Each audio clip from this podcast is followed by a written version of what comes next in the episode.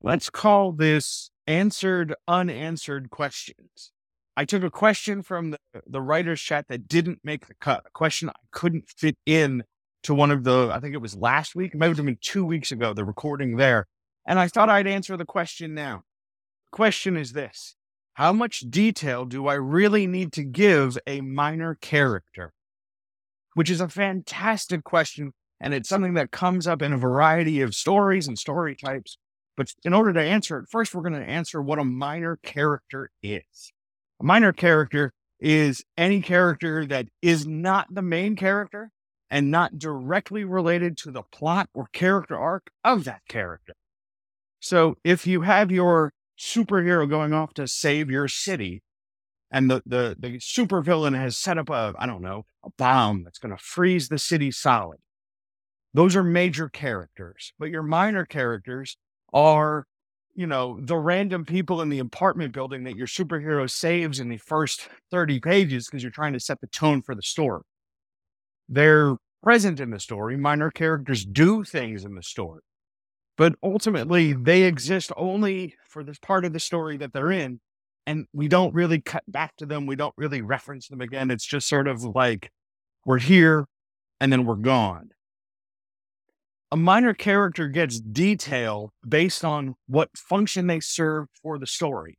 They get what's called utility based description, which is the idea that since I'm only I, the character, I'm only here for five pages, 10 pages, a chapter, a scene, or whatever. I'm only going to need enough detail to get through whatever section of story I'm in. So if we're talking about the bus driver, maybe the bus driver is just driving the bus and we're going to give him enough detail to be in uniform, sitting at the front of the bus, listening to the radio. We don't need to get into his backstory. We don't need to find out that he's secretly a double agent for the Kremlin. We don't need to find out that, you know, at night underneath the full moon, he turns into a giant pelican. It's just, you know, he's a bus driver. Or the school teacher who's teaching the the child of the villain. They're just there to teach geometry and call it a day. It's not like there's a magic number or a certain amount of description that makes a minor character good. It's not like, ah, I've given them four adjectives, everything's fine. It's it's not that. It's that you've chosen enough description and a clear enough description to really get the character across for however long they need to be in the story. Maybe it's their face. Maybe it's their uniform. Maybe it's just what they are. Ah, the widow Jenkins. Maybe it's just the guy pouring coffee. A minor character is there to serve a function first, and there's no other way to say it, really be a character second. As that character becomes more important or influential in the story, they elevate from minor character to major character. Major characters, by the way, are your protagonist, your your antagonist, your love interest, your sidekick.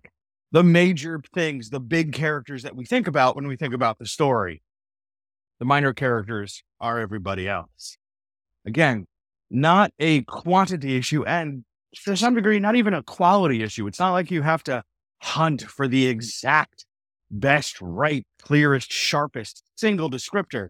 Ah, yes, we call them quixotic, and that's everything.